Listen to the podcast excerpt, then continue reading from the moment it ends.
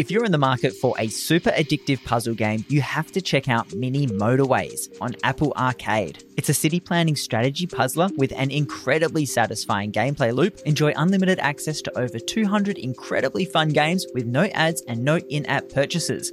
From puzzle and adventure games to sports, racing, and multiplayer action games, everyone can count on finding something to love.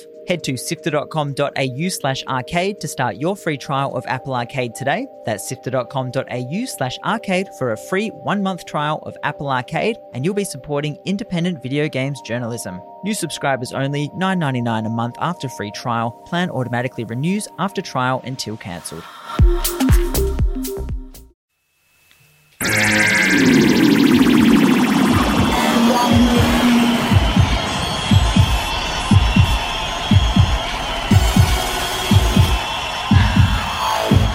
Pixel Fit.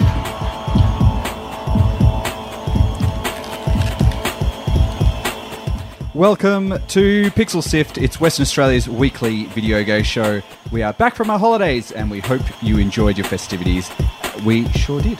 Could not get rid of us that easy. We're back. We couldn't. I, I felt like I hadn't been doing my homework over the two week break. I don't know if you guys had that feeling Like as well. skipping out on school or something. Yeah, like I needed to be doing something. Yeah. Anyway, we're back now, so that feeling is gone. Ah, Uh, we're ready to give you all the latest in gaming news from the past few weeks. On today's show, we have an interview with Chris Parkin. He's from Off Peak Games, and we'll be talking about their game.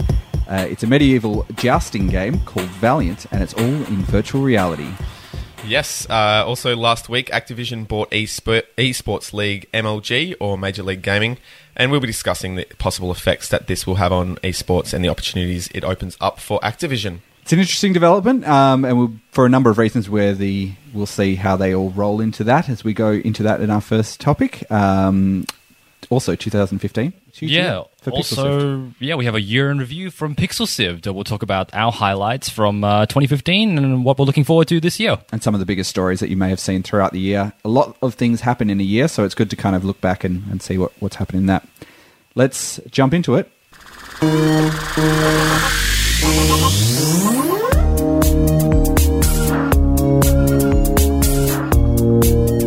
listening to Pixel Sift. That's right, you're listening to Pixel Sift. You might be watching us. We're on Twitch. We also have got a YouTube channel now, so if you haven't uh, checked us out live or it's at a time that isn't appropriate for you, you can always go on YouTube and watch us on there as well. Have a look on there, colonizing any piece of social media we possibly can while we're there. This, in the last couple of weeks, I guess over the Christmas break, there was the big announcement that the major esports gaming league uh, called Major League Gaming, run uh, out of the US, which has been responsible for holding a number of tournaments and events throughout the uh, throughout the years and across a number of different games, has actually been purchased by Activision, um, which brings uh, a major league under the wing of Activision. Or maybe not. Or maybe the- not. Or maybe not, because it's not really necessarily under the wing, but under like the strict guidance of. It's not really like. It's not really like they're taking care of it. They're more like disassembling it almost. I'd say um, maybe repairing it. Yeah, that's true. Sometimes when you see these companies and acquisitions, they basically go and buy all the best talent, anyone who's good at their job, and instead of having like anti-compete things, they buy the company and then collapse the company and roll all the best people in. Yeah, so it could be something like that is what they're doing here. They did set up their own esports division earlier in the year as well. Mhm.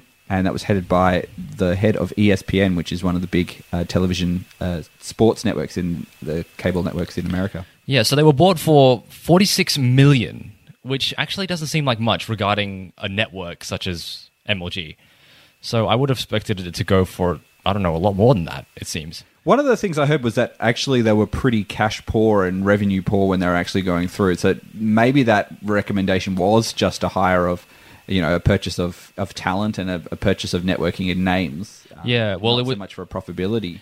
It would seem that um, 31 million of the cash purchase was actually used to pay off um, was paid on the behalf of the corporation and it was used to discharge certain liabilities.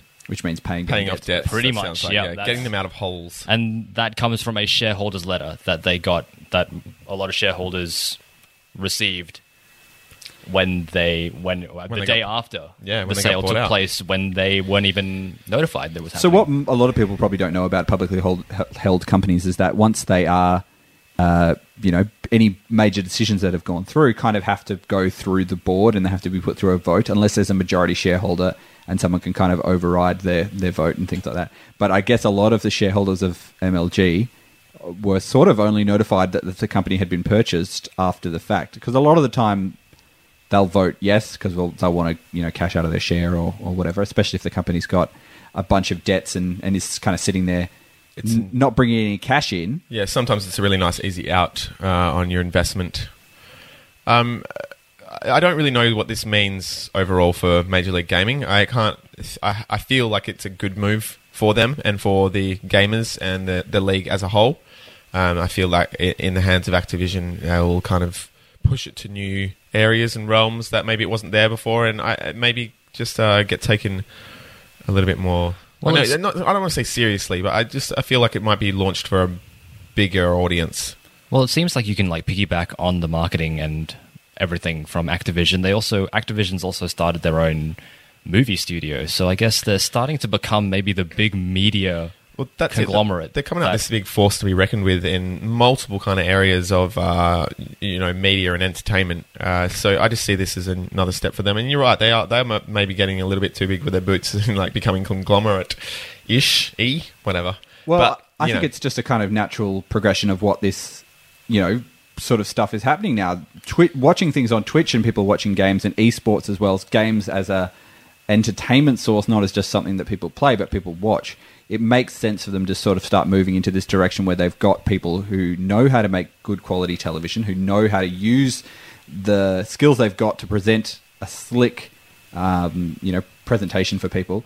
And it kind of just makes sense. I mean, Activision's been on a bit of a purchasing spree at the moment. They went and purchased uh, King for uh, quite a stack of money not that All long ago as well, and they make Candy Crush. So you can see that they're kind of trying to broaden their base Yeah. from games and things that they, they're, you know, I guess they're probably wheelhouse. And I feel like a lot of their decisions and purchases and uh, even the opening up of their new kind of uh, areas, th- they're all really good decisions. And uh, they're, none of them are kind of like busy business decisions. They all seem like really good, creative, uh, important, thought out plans. Interestingly enough, like um, MLG had a really good relationship with Halo, as in like uh, earlier on. Yep. So now I think maybe that that may or may not be the case anymore.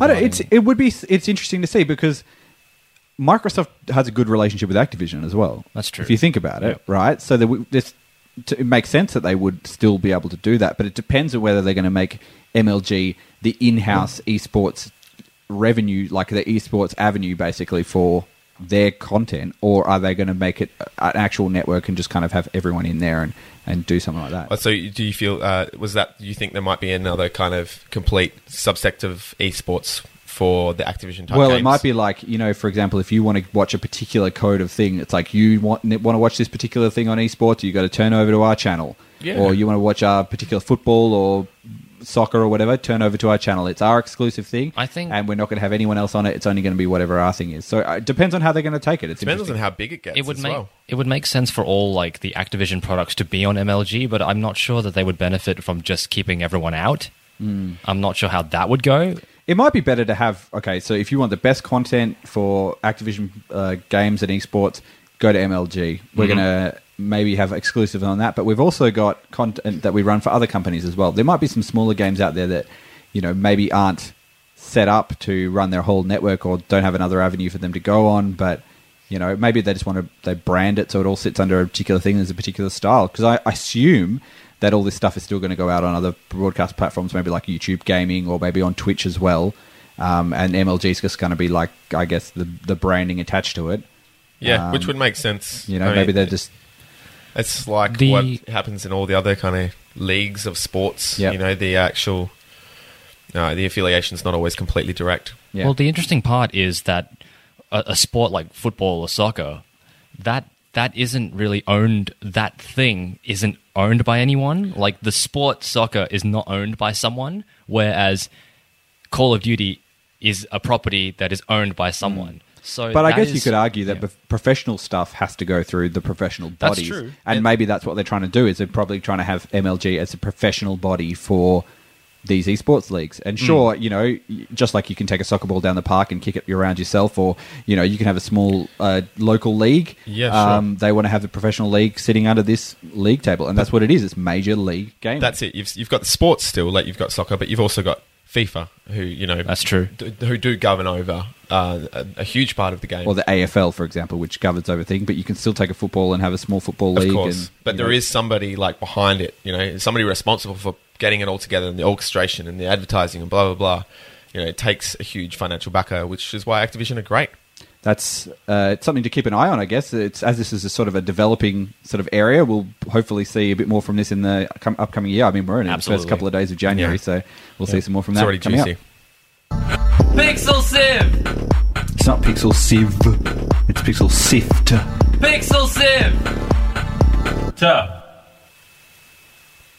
Earlier this week, I had a chat to Chris Parkin, Christopher Parkin. He is the CEO of Off Peak Games. They have currently they're from Western Australia, and Nice. they are running a Kickstarter campaign at the moment for their virtual reality Valiant game. It's called Valiant. It's a Valiant is not the word I was looking for. Then medieval. It's a medieval jousting game. There's also archery in it as well. So you're basically on the back of a horse, and well, we'll let Chris describe how it goes all together. But we kind of asked him how did the idea all come together and what was it all about.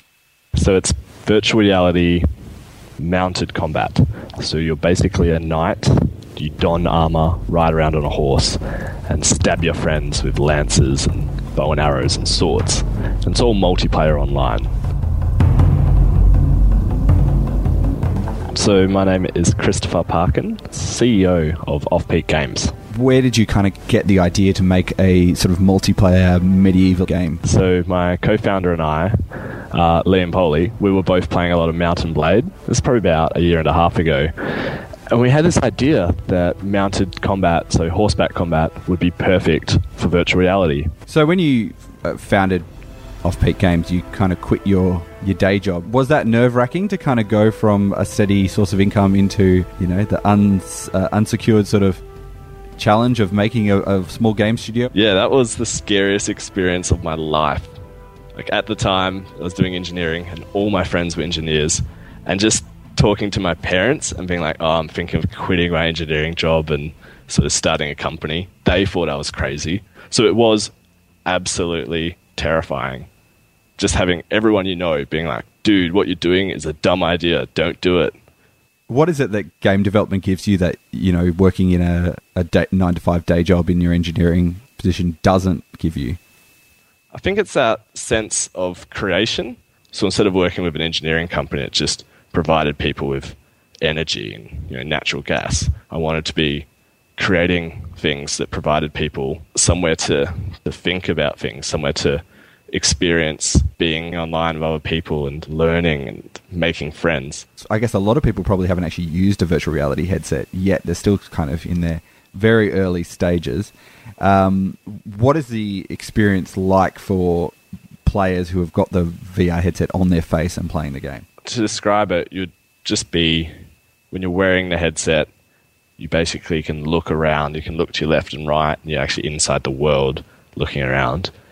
And you look down and you have a horse. And then as you move through the world, you have to aim like three different things in virtual reality. So, traditional PC game, your weapon's always facing where you're looking, and where you're looking is where your body's facing. Well, in Valiant, your horse is facing one direction, your weapon can face another direction, and then your view, your head, faces a completely another direction as well. So there's three different things to sort of keep track of. Is multiplayer something that you've always been interested in doing, or is it something that it just kind of fit better with this sort of game? I think it's more of it's something we've always wanted to do because myself and Liam, we grew up with multiplayer games. I'm not too sure about Liam, but myself, I've only played multiplayer games. But I think the last single player game I played was Fallout 2. So we just said some of our best experience in life have been multiplayer games. We're only going to make multiplayer games. So I guess we're trying to get a sense of social belonging with the people you're playing with and that's kind of amplified by being virtual reality because now you can actually see the person next to you and actually feel like they're there. One of the really interesting things was we found a lot of people during the weekly playtest, after about 20 minutes of fighting, they would stand around in a group talking. And we thought this is like really weird. And so we would just, everyone would be sitting there in a group just talking about things. And I guess that's because of the virtual reality sense of like present sense of there being somewhere else there. It's actually kind of cool to sit and talk. So Oculus is just about to announce their pre-order and the pricing for their headset.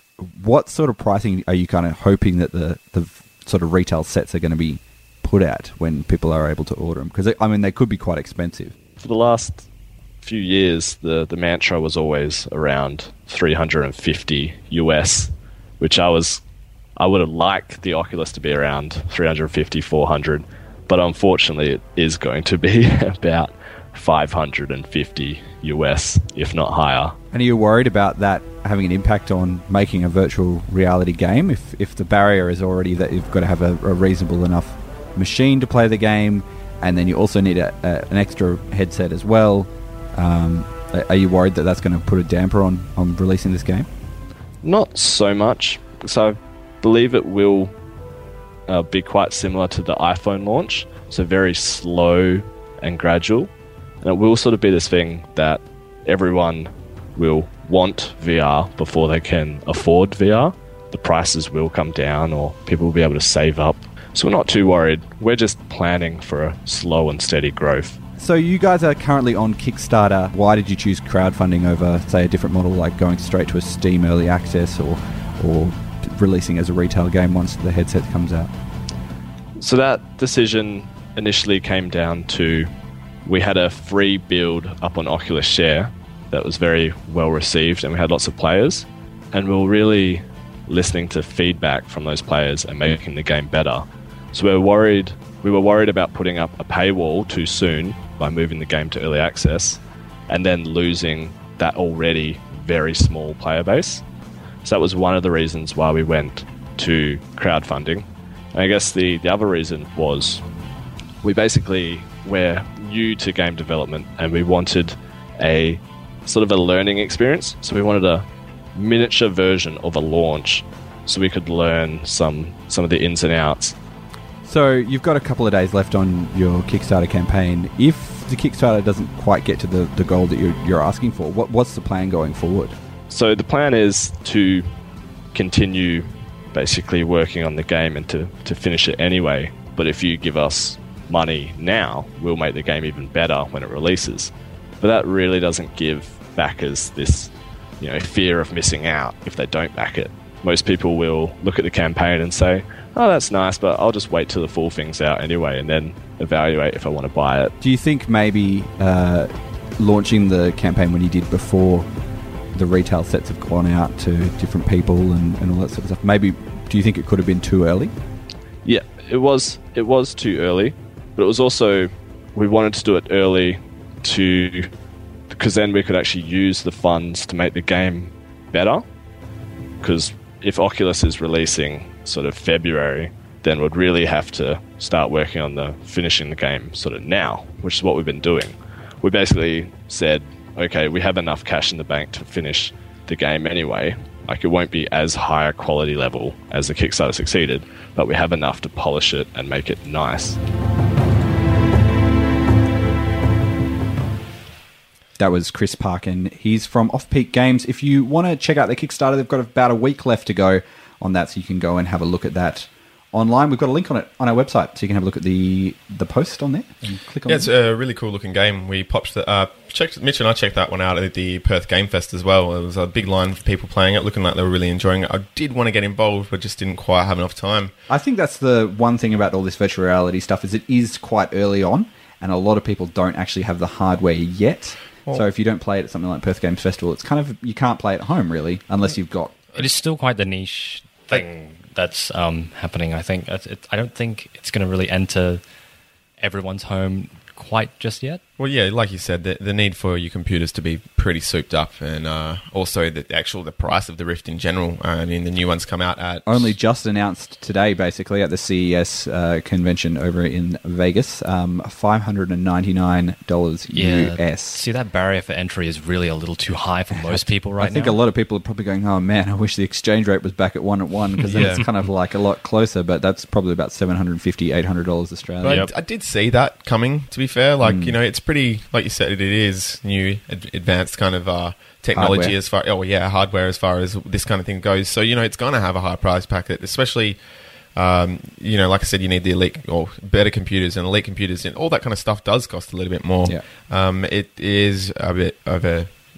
it, it's a high price mark, and it would have been good if it was a bit less, but it will drop. You know. That's right, and it's exactly as Chris said in that um, in the interview. Things are going to come down in price as, as they become more common, and, and Yeah. as more people get them, and there's more practical uses for this sort of thing. Then, you know, we'll, we'll see more of this when, when we get along. And uh, but if you are interested and you have got an Oculus Rift or you've just pre-ordered one today, um, jump on to Kickstarter or jump to pixelsift.com.au, and we will um, get the link up there and maybe back on Kickstarter. Check see it out. WA.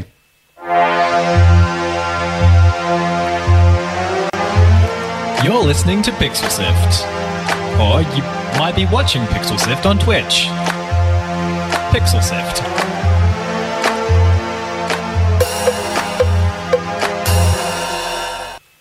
That's right. You're listening to Pixel Sift. It's Western Australia's weekly video games podcast. 2015. It was a big year for Pixel Sift. It was our first year, and uh, we had a great time We in did. 2015. Um, you guys had a great time. you love it. Nah, You keep coming back every I know, week. yeah, you I'm say here. that. Um, we had some huge news and some huge stories throughout the year. Um, we were just kind of doing a bit of a year in review now that we've kind of fully cleared 2015. We're not much ones for reviews, but we thought we'd give the whole year a bit of a gloss instead of focusing on Hey. one thing because we don't like that. and have a bit of a chat about some of the bigger stories that happened throughout the year as well. Some of the ones that we were, I guess, uh, I guess the big news in in games. Yep. Um, should we should we kick it off?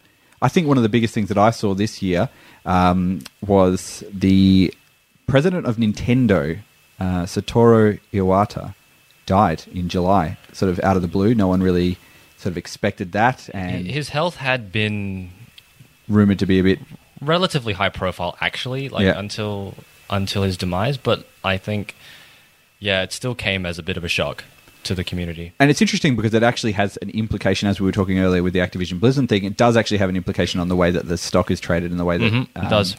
You know the the business of the company. If you have your CEO kind of Yeah, um, right. It's, I mean, it's the the guy at the reins. Yeah. If the person at the reins is change, uh, changing over, then you know the the style of ride might as well. and also if there's a bit of a a, a long on, ongoing uh, health concern, then people start being a bit more cautious about buying these things because people put a name against a company.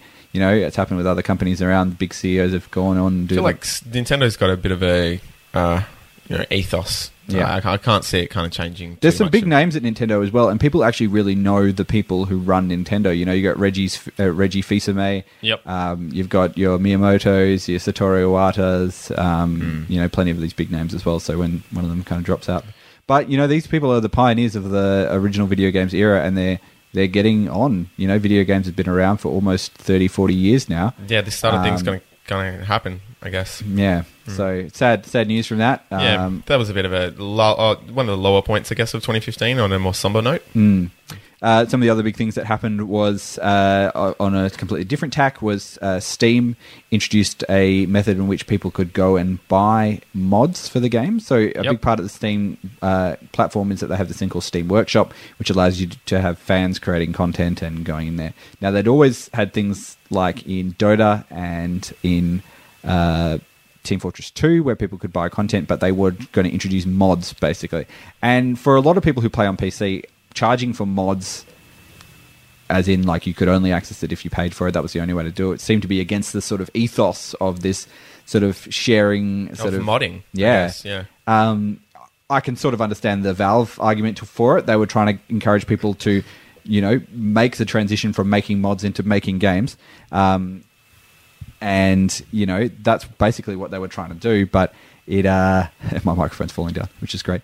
Um, yeah, they were trying to make this transition, but people kind of backlashed against it, and it was something that the people weren't really ready for yet, and they're much more happy to do things like donate buttons and other bits and pieces in order to support the creators of the content that they, they really loved. So Also, we got Steam refunds this year, didn't we? we did as well. Yep. That was another thing on my thing. Steam refunds, which is for uh, a big concern for people when they started moving over to the digital platforms that you don't actually own the games that you own on Steam. You have paid for a You have permission to have it, yeah, you've paid for a license basically to, to use these games. Uh, and that doesn't sit well with people. and also, if things like Steam, for example, fall over, That's true. You lose access to it. It's not the same as having it on a disc or, or you know, in another format or a cartridge or something Yeah. like that. So, I mean, I finally joined Steam last year after all this time. yep, that made news. Yeah, uh, I saw some things on Made the local Yeah. rag. yeah on the big uh, gaming publications. Uh, Scott Quigg joins Steam. I mean, yeah, it's major news.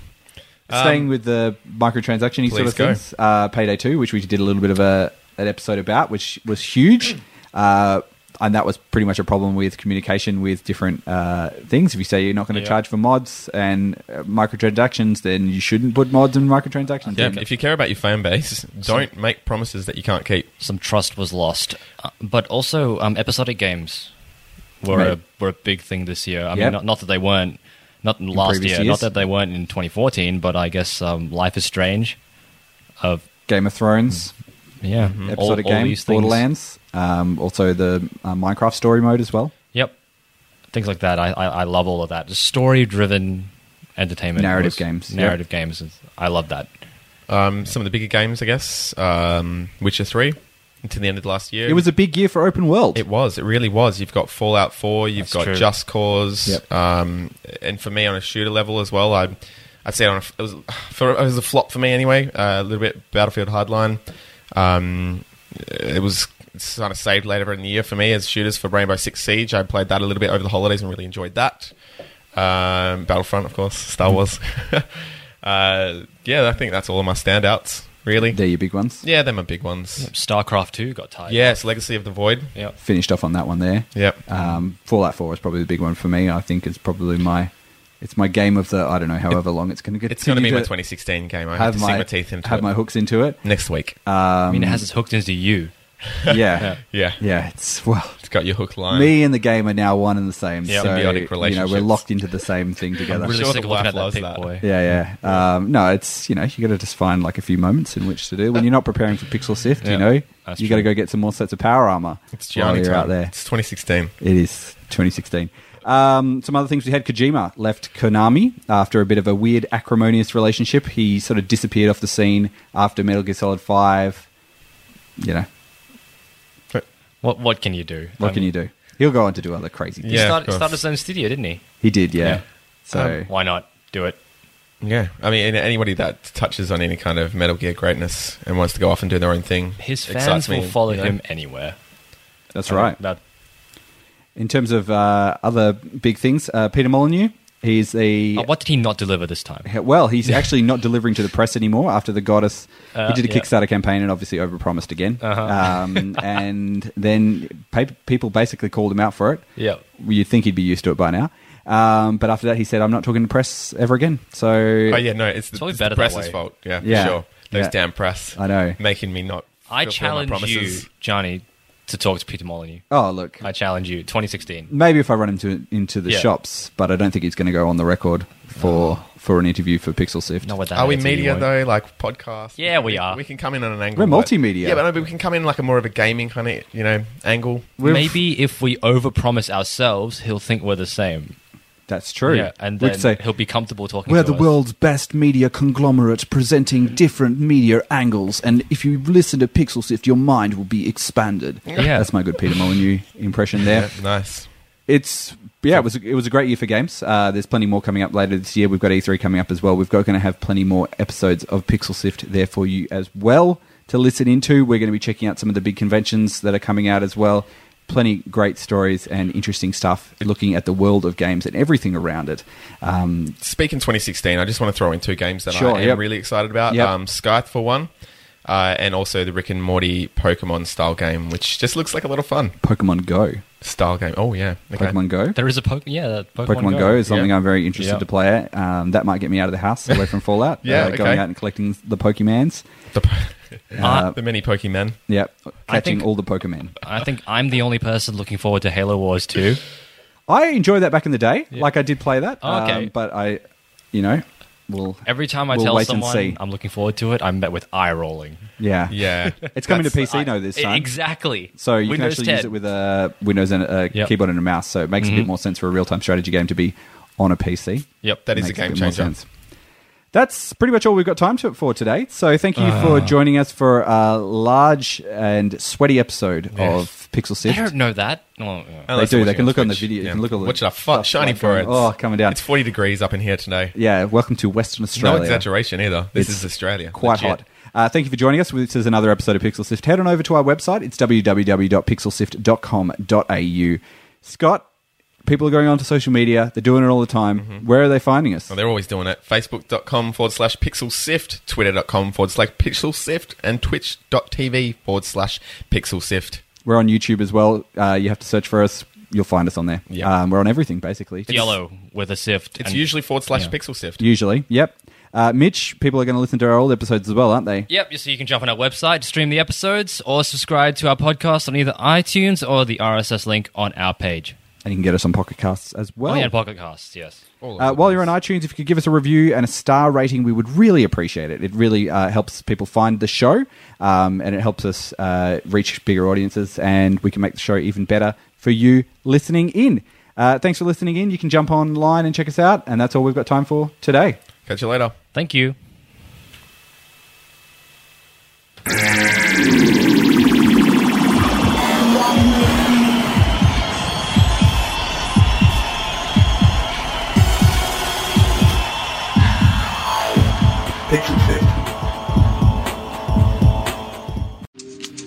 In the market for a super addictive puzzle game, you have to check out Mini Motorways on Apple Arcade. It's a city planning strategy puzzler with an incredibly satisfying gameplay loop. Enjoy unlimited access to over 200 incredibly fun games with no ads and no in app purchases. From puzzle and adventure games to sports, racing, and multiplayer action games, everyone can count on finding something to love. Head to sifter.com.au slash arcade to start your free trial of Apple Arcade today. That's sifter.com.au slash arcade for a free one month trial of Apple Arcade, and you'll be supporting independent video games journalism. New subscribers only, $9.99 a month after free trial. Plan automatically renews after trial until cancelled.